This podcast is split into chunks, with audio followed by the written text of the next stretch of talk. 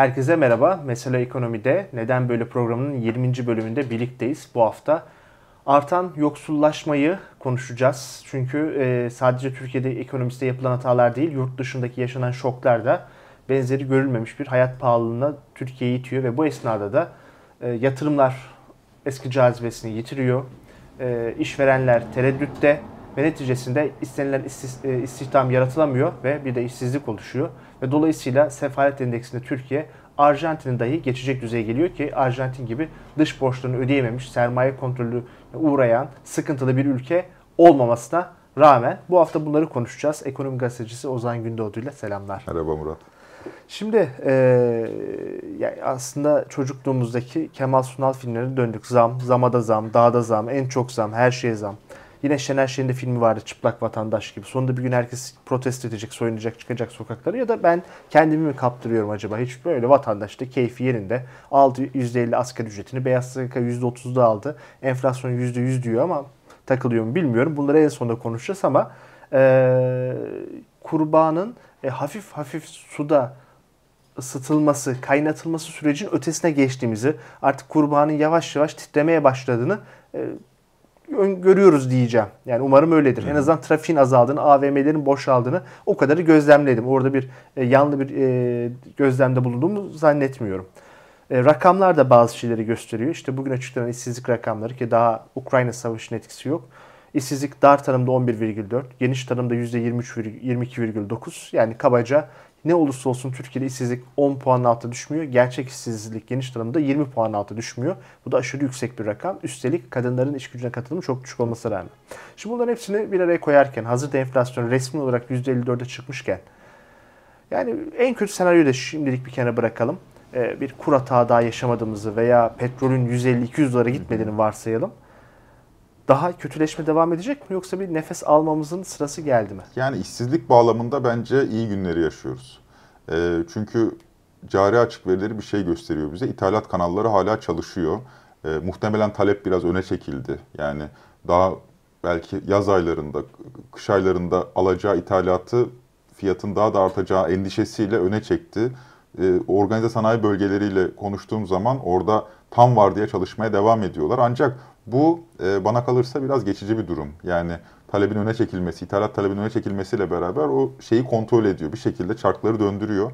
Ama e, bu Ukrayna Savaşı'nın e, neticesinde e, bu emtia fiyatlarının biraz daha artması halinde bazı firmaların ben borç yüklerini karşılayamayacaklarını, bazı finansal sıkıntılar yaşayacaklarını düşünüyorum. Yani, bu haliyle zaten işsizliği arttıracaktır bu durum. Müşteriye yani. yansıtamazlar mı fiyatları? Müşteriye yansıtabilecekleri ürünler var bazı ama bazılarında yansıtamıyorlar. Yani gıda ürünleri, işte talep esnekliği düşük ürünlerde müşteriye yansıtıyor. Ama e, birçok piyasa, yani orta sınıfın çözülmesiyle beraber büyük ölçüde orta sınıfa hitap eden birçok ürün artık yansıyamıyor. Yani artık basite indirgeyim e, peynirin aldığınız peynirin kalitesi düşüyor.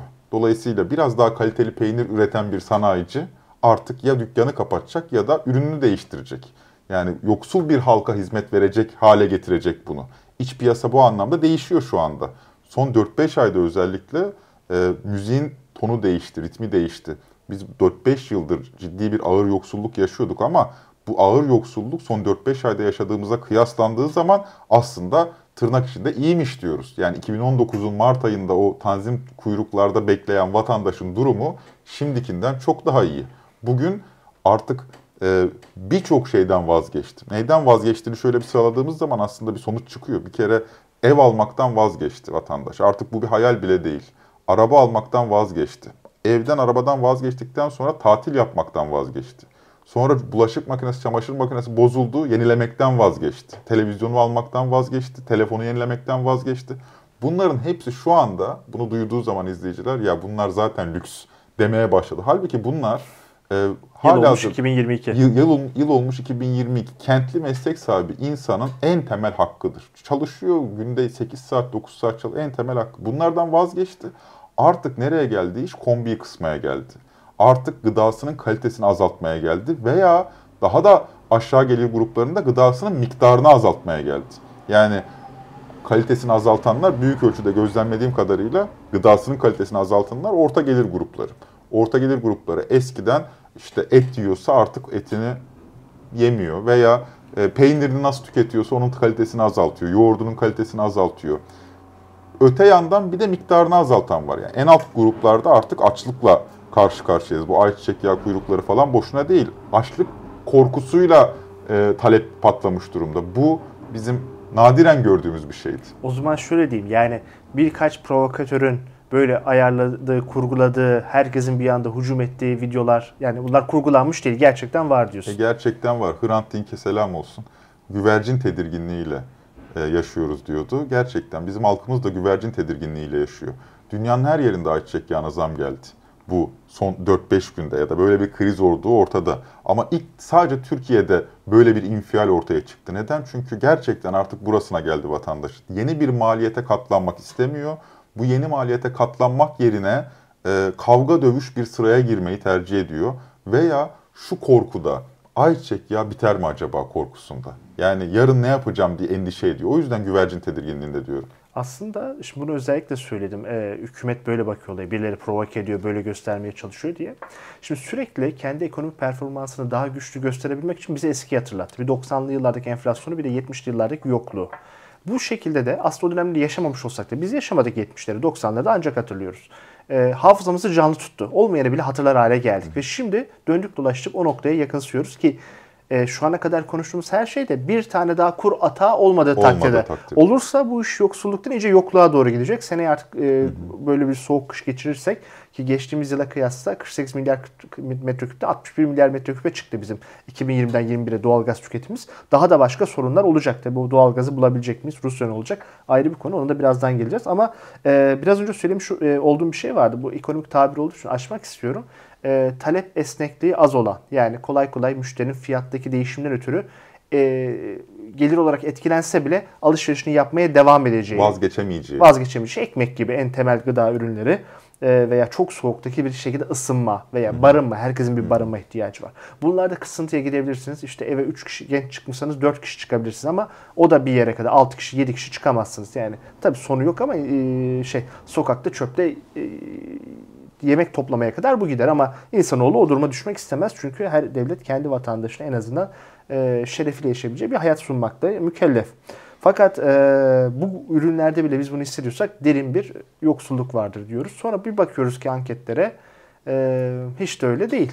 Yani sanki biz olmayan bir yoksulluğu anlatıyormuşuz gibi hissettiriyorlar bize. Yani anketlerde mi hata var, vatandaşlar mı anketleri cevaplarken yanlı veriyor, yoksa e, muhalefet bir türlü alternatif oluşturamadığı için ona doğru gidiyor. Ya muhalefet ne kadar kötü olursa olsun, e, iktidar daha mı iyi? Bunu artık vatandaş görmedi mi? Ne dersin? Çok boyutlu bir mesele. Yani Türkiye'deki medyadan tutun, işte e, toplumsal yapıya kadar, işte köyden kente göçten tutun, Türkiye'nin yaşadığı son 20 yılda, 30 yılda yaşadığı çatışmaları, siyasal İslam'ın nasıl e, kaşıdığına kadar birçok böyle başlık sayabiliriz. Ama bir cari duruma bakalım. Şu anda e, bu kadar güçsüz başka bir dönemi olmadı AKP iktidarının. Yani 20 yılda bu kadar güçsüz başka bir dönemi olmadı. 4 yıldır iktisadi buhrandayız. Tabii inanın ve son 4-5 ayda başta dediğimiz gibi çok daha sertleşmiş bir şekilde yaşıyoruz bunu. Ee, bu kadar güçsüz durumda olmadı ama bir yandan da bakıyorsunuz memleket devam ediyor. Yani seçim gündemi yok şu anda. Ee, seçimler herhalde 2023'ün Haziran ayında yapılacak. Fakat e, başka bir senaryo çizeyim çok güçlü bir alternatif olsa Erdoğan'ın karşısında mesela biraz böyle hayal gücümüzü geliştirelim. Aday belli. Yani arkasına rüzgarı almış bir aday memleketi geçse şu anda mesela.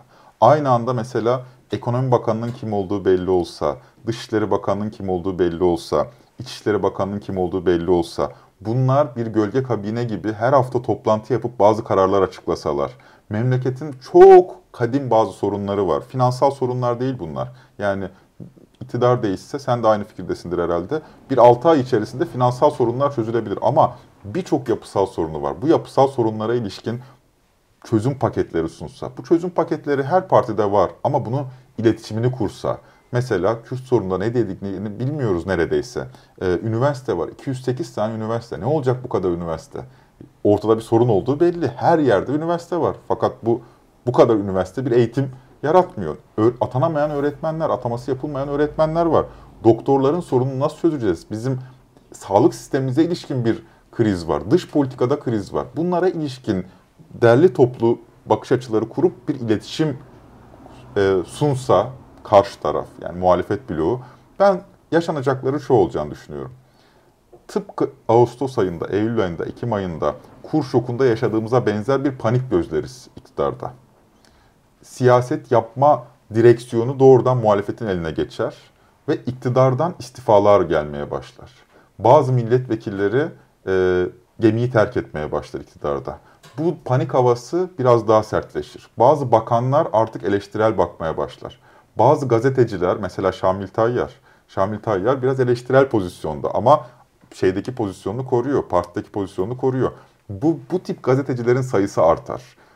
İktidar kendi içerisindeki e, klikleri birbiriyle çatışmaya başlar. Bu haliyle çok yakın tarihte böyle bir muhalefet olursa eğer çok yakın tarihte memleket erken seçime gider. Gitmek zorunda kalır. Mem en kötü ihtimalle meclis çoğunluğunu kaybeder. Eğer ki gitmezse %10'un da altına düşeceğine ilişkin bir korku başlar. Fakat böyle bir muhalefet görmüyoruz. Neyi bekliyoruz biz? 2023 Haziran'da seçim olacak. Muhtemelen bizim Cumhurbaşkanı adayı olarak da muhalefetin önümüze koyacağı isim 2023'ün Şubat ya da Mart ayında açıklanacak.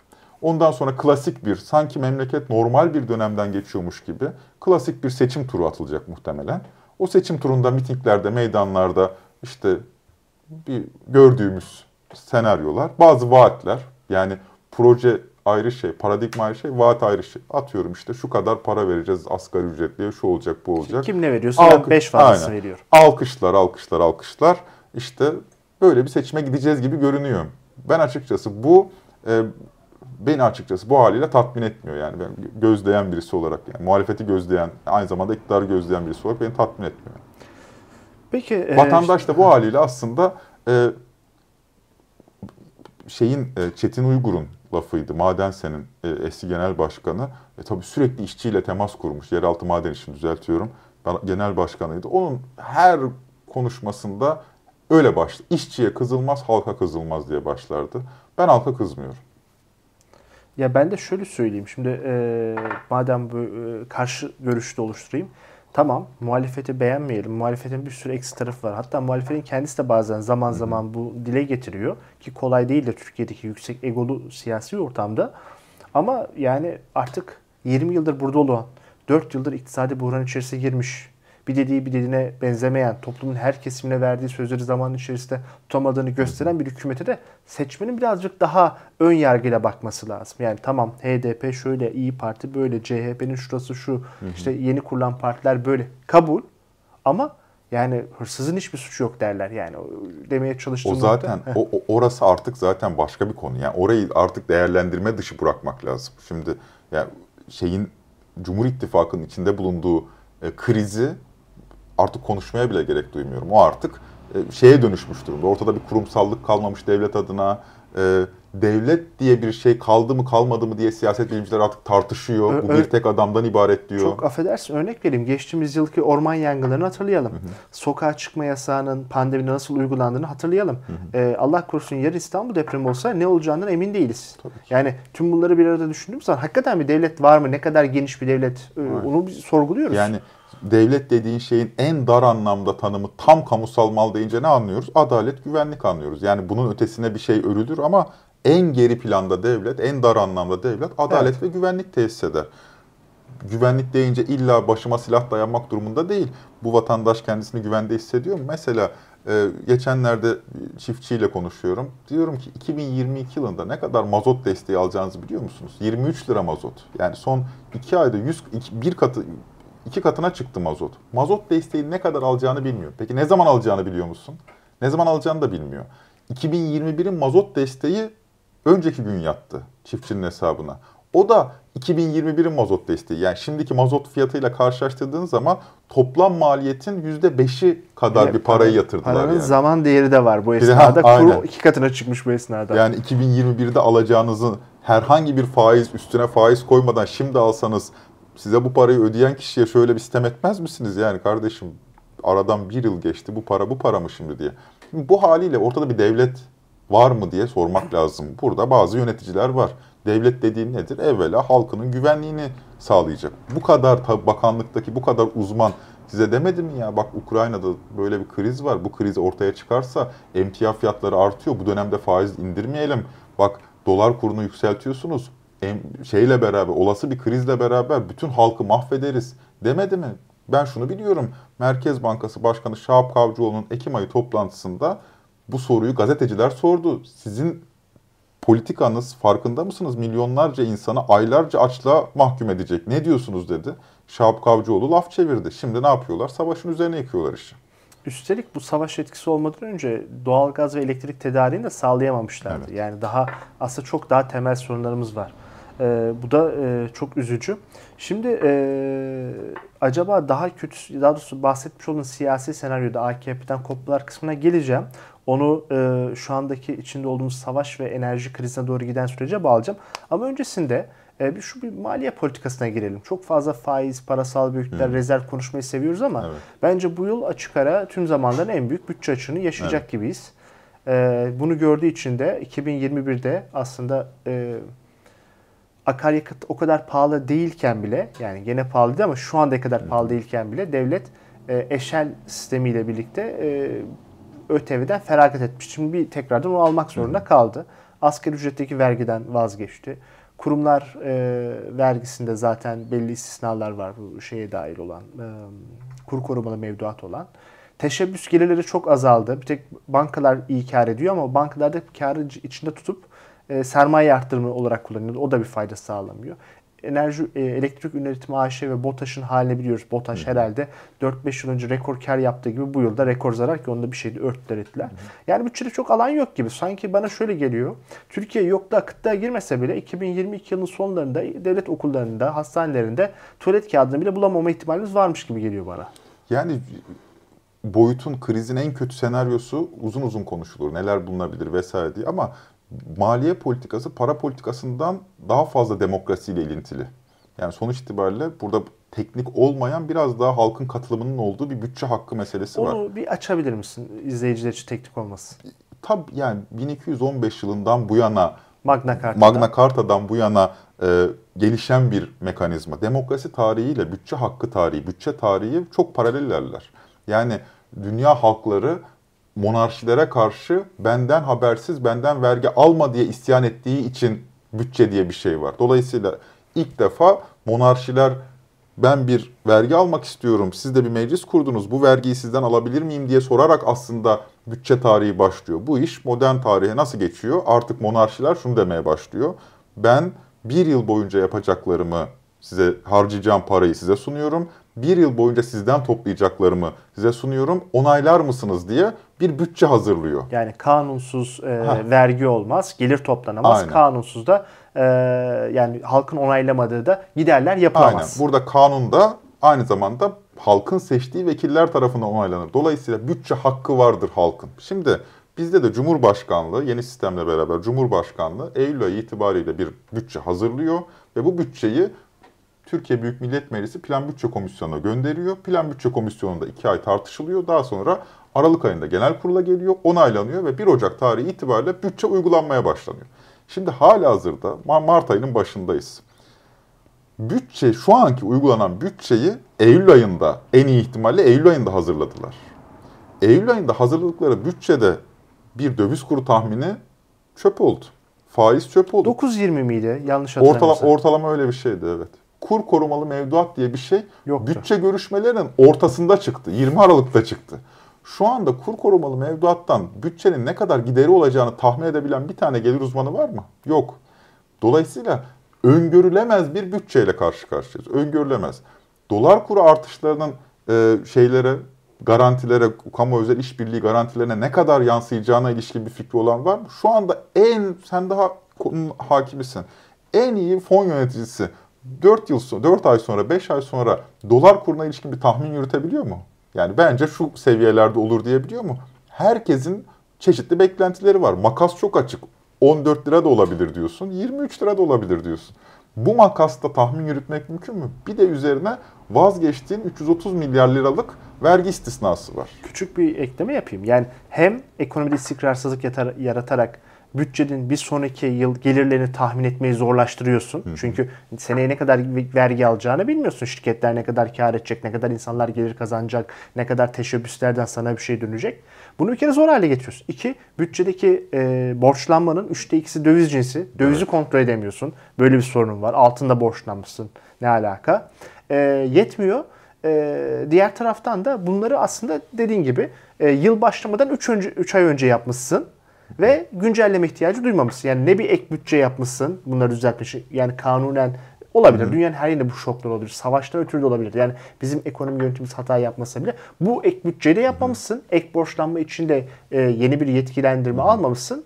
Böyle yola devam edelim ne gerek. Üstelik de mecliste çoğunluklar yani aslında gene geçebilirler ama itiraf edecekler. O itirafı dahi yapmak istemiyorlar. Tabii. Yani bu şekilde mecliste muhalefeti etkin hale getirmek istemiyorlar. Sonuç itibariyle bütçe görüşmeleri dediğin şey ne? Muhalefete görüntüde bile olsa bir hesap veriyorsun. Orada muhalif vekillerin sözü biraz daha yüksek çıkıyor.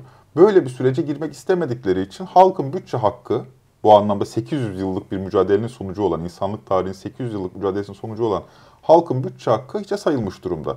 Bir de şu var tabii, e, bütçe bu kadar gelir gider kayması bir sonuç doğuruyor. Kamu borçlanması patlamış durumda. 1 trilyon lira borçlanılmış son bir yılda. Yani eski parayla söylediğimi zannediyorlar 1 trilyon lira. Hayır. Yani yanında 12 e, sıfırlı bir rakamdan bahsediyoruz. Para yani. değil ki ya 60 milyar dolar. Yani artık şey dolar olmuş 15 lira neredeyse. doğru, doğru. Dalga geçmek için söylüyorum ama hakikaten baktığım zaman TL cinsi büyüklükten öyle yani işte geçenlerde biri yazmıştı hatırlayamadım kim olduğunu e, sosyal medyada gördüm. İşte 500 milyon lira diyor kulüplerin borcu. Ne ki yani hani 30 küsür milyon olacak? dolar. Yani bir e, futbol yani Messi şu anda trilyon lira ediyor. Yani düşünürsek o, o derece bozuldu. Bir de üzerine şunu da bilmiyoruz ama varlık fonu diye bir şey var. Kapalı kutu. Yani oradaki borç kamu borcuna da dahil edilmiyor. Bir özel borç gibi tasarlanıyor. Kamu özel işbirlik. Kamu özel işbirliklerine ilişkin çok çeşitli hesaplar var işte Kerim Hoca'nın yaptığı vesaire. Buralara ilişkin de bir şey yok üzerimizde. Yani bir şeffaf bilgi yok. Ya şeffaf bilgi demişken kur korumalı mevduata ilişkin şeffaf bilgi yok. Ne kadarı 3 aylık, ne kadarı 6 aylık.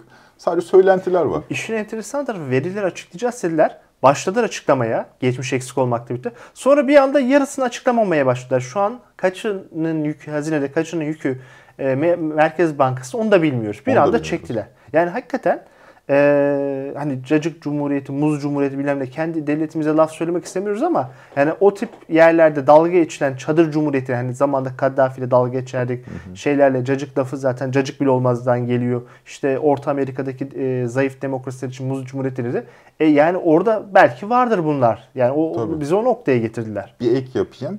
Yani bundan 3 ya da 4 hafta önce Maliye Bakanı Nurettin Nebati şirketler için, yurt içindeki şirketler için kur korumalı mevduat vadesi soruldu. O zaman 6 ay, 9 ay, 12 ay. 12 ay var mı bilmiyorum. 6 ay, 12, en az 6 ay. Değiştirmeyi düşünüyor musunuz diye sordular Nurettin Nebati'ye. Hayır şirketler için 6 ay uygundur dedi.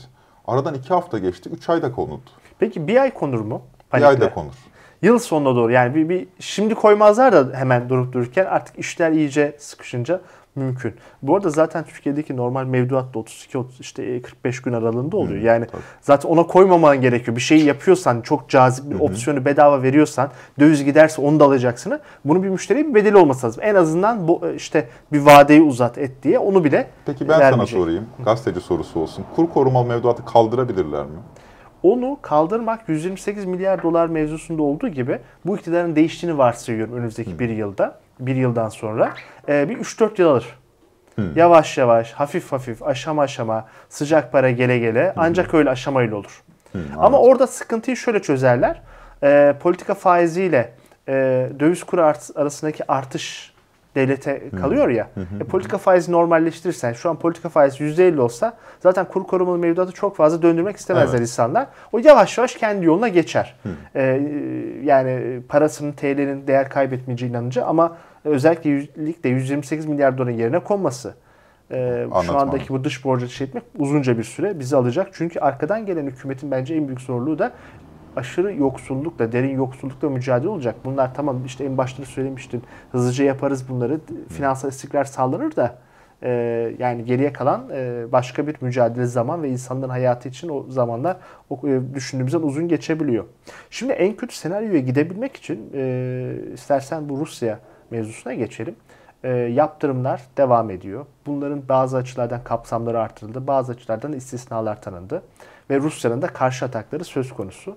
E, biz hep petrol ve doğalgaz odaklanıyoruz ki doğal olarak pet, Rusya'nın en çok sattığı petrol en büyük de pazarlık gücünün olduğu doğalgaz olduğu için ama bir de emtialar var. İşte bakır, alüminyum gibi, e, demir, e, kömür gibi.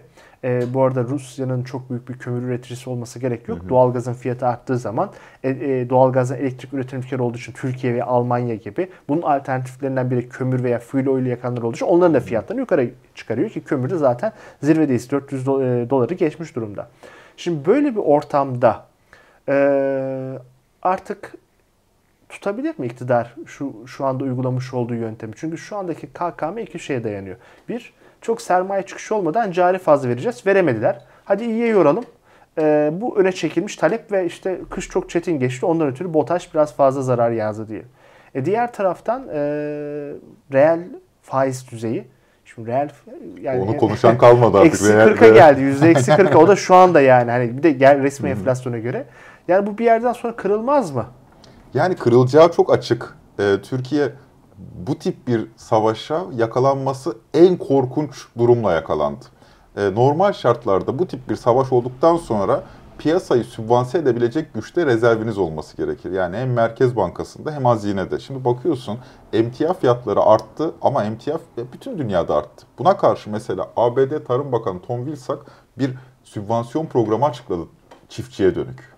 Ya çiftçiye dönük sübvansiyon programı açıklayan ülke ABD buğdayda ihracatçı.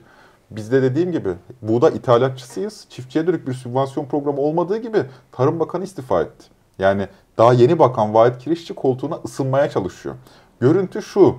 Çok kötü durumda yakalandı dedim ya. Bir kere para ve maliye politikası an itibariyle bu tip bir savaşı şey yapacak, e, sübvanse edecek güçte değil. Merkez Bankası rezervinde böyle bir birikim yok. Hazinenin durumu zaten bütçe açığı giderek korkunç hale geliyor. O halde ne yapmak gerekiyor? Düzenleyici işlemlerle. Yani para ya da maliye politikası değil, regüle edebilir.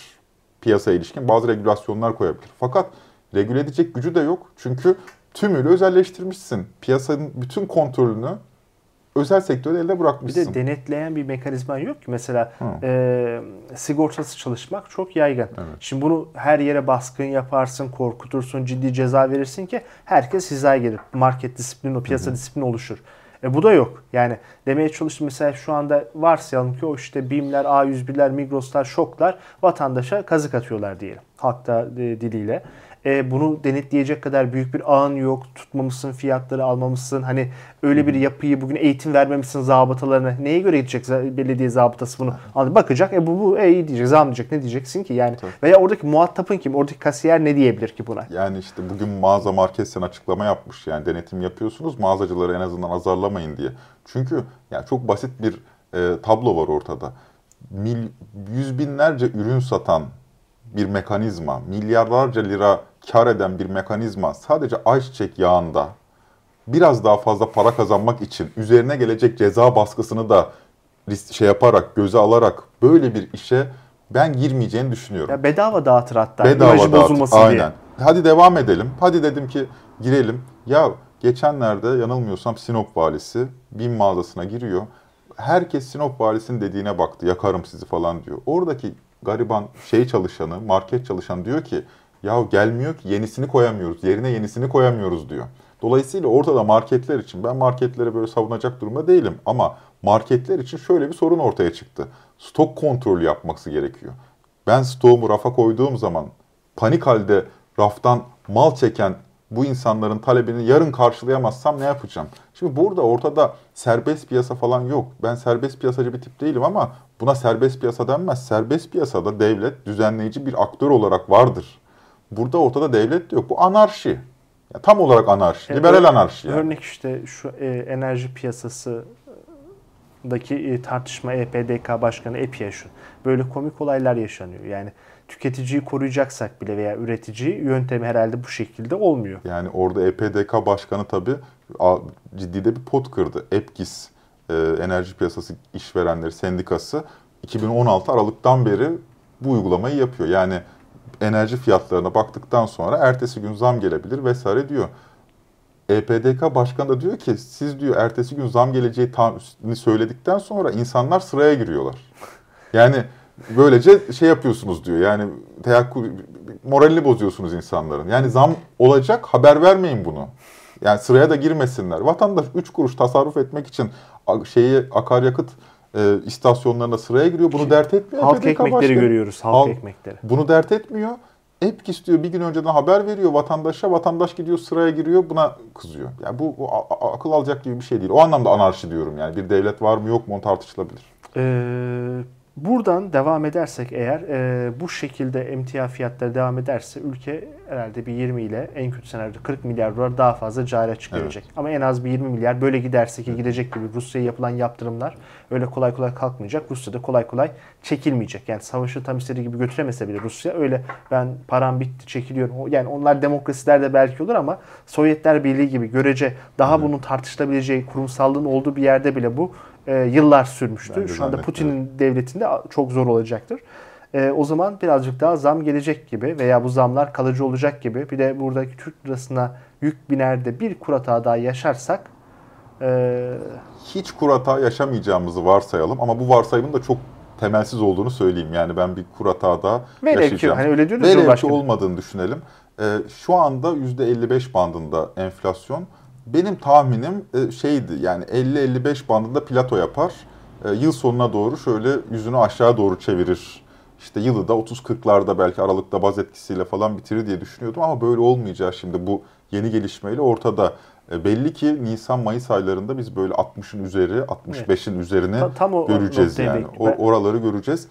İşin daha tehlikeli boyutu daha var ama 90'lı yıllarla kıyaslanıyor bu enflasyon. Fakat 90'lı yıllarda tarımın tasfiyesi yeni başlamıştı ve tarım bu kadar tasfiye edilmemişti. O yüzden gıda enflasyonu diye bir şey bu boyutta değil. Normal enflasyonla gıda enflasyonu arasındaki fark böyle değildi. Şu anda bizim temelde göreceğimiz şey daha tehlikeli olan yani bir sosyal yıkım. Gıdada enflasyonu tetiklediğini göreceğiz. Zaten 55 enflasyon, 65 gıda enflasyonu. Şimdi yakın zamanda göreceğimiz bizim atıyorum 65 enflasyon ama 85-95 gıda enflasyonu gibi bir şey. Bu tabii yoksulluğun bir sosyal krize dönüşmesine sebep Sadece olacak. gıda demeyelim bunun barınması da var mı? Yani e, işte ulaştırma çok şey hat safhada işte İzmir'de zam yapılabildi. Aslında İstanbul ve Ankara'da yapılması gerekiyor. Mesela yakında taksi bulamayabiliriz İstanbul'da. Zaten bulamıyoruz. çalışsın ki? Yani zaten, zaten. bulamadık ama bu sefer adam işe çıkmaz. Yani çünkü e, bu üst üste gelen zamlar şu fiyata yansımadı. Biz ben tüketicisi olduğum için işime geliyor ama hı hı. biliyorum o taksicinin canının yandığını. E, yani dolayısıyla e, bunlar hepsi konuştuklarımız. Ben de aynı şekilde 65-70 bekliyorum. O da bu yılın ikinci çeyreği için yeni bir kur hata olmazsa. Yeni bir kur hata olursa? Olursa direkt 3 haneye çat diye görürüz. Direkt görürüz. Üfe'de %200'ü görür müyüz? Yani zaten yüzün üzerine çıktı. Yeni bir kur hata olmazsa e, 150'ye doğru gider. Çünkü bu emtia fiyatları üfeyi patlatıyor. Ben üfenin çok eski serilerini bulamamıştım da yani sanki orada bir e, rekor kırarmışız gibi. Yani 90'lı yıllardaki rekorları evet, kırılabilir. Evet. O şeyi akıl e, yani orada bir istatistikçiyle konuşmak lazım. Gerçekten üfe deyince tam olarak biz maliyet artışı zannediyoruz ama tam da öyle değil anladığım kadarıyla. Yani o üfenin hesabına ilişkin böyle bir şey yapmak lazım. Vergi, Ayrıca dolaylı vergilerin Onlar da var falan. Var, şey var. Çünkü yani şey aklı, insanın aklı almıyor onu. Yani şimdi üfenin %100'ün üzerine çıktığı ve bir yıldır üfe ile tüfe arasındaki makasın 40 puan üzerinde olduğu bir tabloda nasıl yaşıyoruz yani? Ama yani şöyle yani artık hepimiz tüfedeki dönen dolabı az çok hmm. biliyoruz. Yani ben ona bakmıştım. 2019'un e, başından e, pardon 18 19 20 evet 18'in başından itibaren son 4 yılda bu gerçek. Daha öncesinde hmm. birebir aynı geliyor. 2002'den 2018'in başına kadar ki olan yani 2003 başına 2018'in başı ne oluyor? 15 yıl boyunca hmm. kabaca sürede İkisi tamamen aynı gidiyorlar. Ufak tefek biri öne geçiyor, evet. diğeri yetişiyor. Tamamen böyle eliyle büdü. Ama e, şu son atakta yani şeyden itibaren düzeltiyorum. Berat Albayrak'ın geldiği dönemde ekonomideki kurumsallığın iyice şüpheli hale düştüğü andan sonra o iyice açılıyor ve e, katılıyorum. Evet bu kadar kardan feragat edemezler veya devletin teşvikleri, subvansiyonları bunu bu kadar kapsayamaz, e, karşılayamaz. Evet bir derece maliyetlerin bir kısmı işçi maliyeti gibi TL cinsi işte işçiyi ezdiriyor ediyor. Ama bunları da açıklayamayacak durumda. Yani ben de aslında aynı şeyi düşünüyorum. Yani burada artık rakamlar çok belli. Yani 50 puan fark olan ben dünyaya bakmadım ama üfe ile tüfe arasında o enflasyon liginde yani Surinamlı işte şeyli Venezuelalı Arjantin'in enflasyon liginde üfe ile tüfe arasında 50 puan fark olan başka bir ülke var mı? Bir, yani şöyle diyelim kısa vadeli olur ama sonraki 3 ayda başka bir zam yağmuru gelir dengelenir. Heh, değil mi yani bir makas kapanır yani arada, arada Veya sırada. 2019'da olmuştu. Dolar kuru 7'den 5.14'e kadar hmm. düştüğü zaman 7.24'ten ee, orada ciddi bir %46'ya kadar çıkmış üfenin %0'a kadar neredeyse düştüğünü hmm. görmüştük. Yani çok ciddi bir düşüş yaşanmıştı ki makul bir şeydi. Hmm. Öyle bir durumda olmadığını belirtelim. Peki son olarak e, süremizin e, sonuna yaklaşıyoruz. Şu konuya değinelim. Şimdi bu kadar dünyada kötü olursa ve bir de bir kur atağına doğru gidersek benim en buradaki ihtimal o değil mi? Yani ama e, uyarmak yetmiyor. Geçtiğimiz aylarda da uyardık. Ne hükümet dikkate aldı ne de bence yetince vatandaş dikkate aldı. Vatandaş çünkü biz ne yapalım diyor da arkadaşlar daha net ne yapmanız gerektiğini söylersek biz buradan alırlar götürürler. Yani birazcık da gözlerimizin içine bakıp okumaları gerekiyor. Yani tepkinizi en azından bir şekilde demokratik ama hukuka uygun bir şekilde göstermeniz gerekiyor. Ama ee, şu kadarını söyleyeyim. Bir tane daha kurata yaşarsak ve bunun neticesinde bankalar tehlikeye girmese, devlet temerrüde düşecek, e, yani moratoriuma gidecek kötülük olmasa bile, e, kambiye kontrolü gelmese bile ki bunlar da o kadar cepteki şeyler değil ama hadi iyi senaryo düşünelim. Kötünün içerisindeki iyi senaryo düşünelim. Muhteşem bir yoksulluk çekeriz. Çünkü bu zamlar, e, ücret artışları karşılayamaz. Ee, o esnada artık ben tahminim yani bu yılın ikinci yarısından itibaren gönlünü Erdoğan'a kaptırmış veya Erdoğan'la siyasi olarak e, bir e, özdeşleştirme yaşayan AKP'nin belli ekiplerinin de bu sefer ya biz geçtiğimiz kışı çok zor atlattık. Bu kışı da böyle geçirirsek bizi diğer yıl e, şey yaparlar e, recm ederler. Biz kaçalım ufaktan. Hani bir işte sonradan kurulan DEVA ve Gelecek Partisi'nin olmasa bile işte ölüye yatalım, bir dönem geçmişte kalalım, görünmezler belki bizi diye bir e, konu farklı bir pozisyona geçebileceklerini düşünüyorum. Belki iyimserlik diyebilirsiniz. Hı hı. Yani bence bunun şimdi olması bile artık çok kötümserlik, çoktan olması gereken şeylerdi ama bir şekilde bunu bugüne kadar sağladı Erdoğan. E, bu da Türkiye'nin hakikaten buglarını, şeydeki sistemdeki hataları muhteşem biliyor yani. Demirel'le Baykal da iyi bilirdi bu şeyleri ama bu çok daha başka bir versiyona çok daha çıktı başka. yani. Yani ee, literatüre geçecek kadar iyi bir popülist.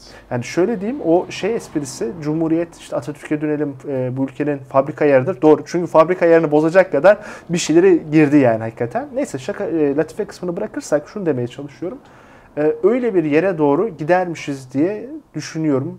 Ne dersin? Ya şeye çok benziyor. Ben onu yani o metafor bence çok karşılıyor. Boks, profesyonel boks maçlarına benziyor. Bir knockdown var, bir knockout var. Knockdown'da boksör yere düşüyor fakat e, geri sayım esnasında kalkıyor. Şimdi görüntü bu şeyde e, AKP'de knockdown pozisyonunda. Yani siyasetten henüz knockout olmamış. Çıkmak durumunda yani. Çık... Şeye benziyor. Dolar 18'e çıkıyor ama 13'e düşüyor. Aynen 13'e düşüyor. Yani hakem bir sayıyor tekrar kalkıyor. Şimdi bu esnada e, biraz da ilgim var bu spora. Bu esnada rakip oyuncunun şunu yapması lazım. Hakem oyuna yeniden başlattı. Knockdown olmuş, knockdown olmuş sporcu ayağa kalkar kalkmaz rakip sporcunun çok agresif bir saldırıya girmesi lazım. Çünkü bu abondene hali evet. diyorlar buna. Yani çeneye aldığın bir yumruk senin vücut şeylerine, fonksiyonlarını boş yerine getir. Boş bakıyorsun yani. Sen zaten onu görüyorsun. Boş bakıyor bu artık. Bunu artık knockout'a çevirmen lazım. En son yapılacak iş şu olur. Savunmada devam edelim. Biraz toparlanmasına fırsat verelim. Böyle maçların satıldığına ilişkinde çok mafyatik şey olur. E, kavga olur. Yani oyuncu knockdown olmuş, karşı taraf saldırmıyor. Maçı mı sattılar diye de çatışmalar Burada çıkar. Bunları seçmenler bunu da söylüyorlar Heh, yani. Yani şimdi bu o yüzden zaten bu şeye çok benziyor. Yani bu metafora çok benziyor. Bu haliyle çok agresif bir agresif derken şey zannediyorlar bu dediğimi. Yani çok küfredin, hakaret edin. Hayır. Ne yapacağınıza ilişkin çok ciddi bir iletişim kurun. Ben mesela muhalif vekillerin hepsini takip ediyorum. E, mazotun fiyatını paylaşmanıza gerek yok. Herkes görüyor. Herkes görüyor halkın yoksul olduğunu anlatmanıza gerek yok. Artık bunun teşhir edilmesine ihtiyaç yok. Ayrıca halk onlardan daha yoksul. Evet. Yani bunun teşhir edilmesine ihtiyaç yok. Çok açık, çok bazı bazı çok temel sorunları var bu memleketin. Dedim, demin dediğim barınma sorunu var, ulaşım sorunu var, eğitim sorunu var, sağlık sorunu var. Bu eğitim meselesine ne yapacaksınız? Bu sağlık meselesine ne yapacaksınız? Bu ekonomiye ilişkin işsizlik diye bir şey var. Ankara'nın doğusuna ne yapacaksınız? Ankara'nın batısına ne yapacaksınız? Diyarbakır'ın doğusuna ne yapacaksınız, batısına ne yapacaksınız? Atıyorum Zonguldak'ta bir maden meselesi var. Buraya ilişkin ne yapacak? Buna ilişkin yani şu, şu değil. İşte Merkez Bankası'nın bağımsızlığını sağlayacağım, liyakati getireceğim. Bu suç işlemeyeceğim diyorsunuz bana. Ben ben suç işlemeyeceğinizi zaten biliyorum. Zaten suç işlemeyeceğim diye bir vaat olamaz. Ben suçun ötesinde nasıl bir genel müdürlük yapacaksınız? Benim şirketimin genel müdürüsünüz. Eski genel müdür para çalmış kasadan. Yeni genel müdürlerle görüşüyorum. Bir tanesi diyor ki ben para çalmayacağım.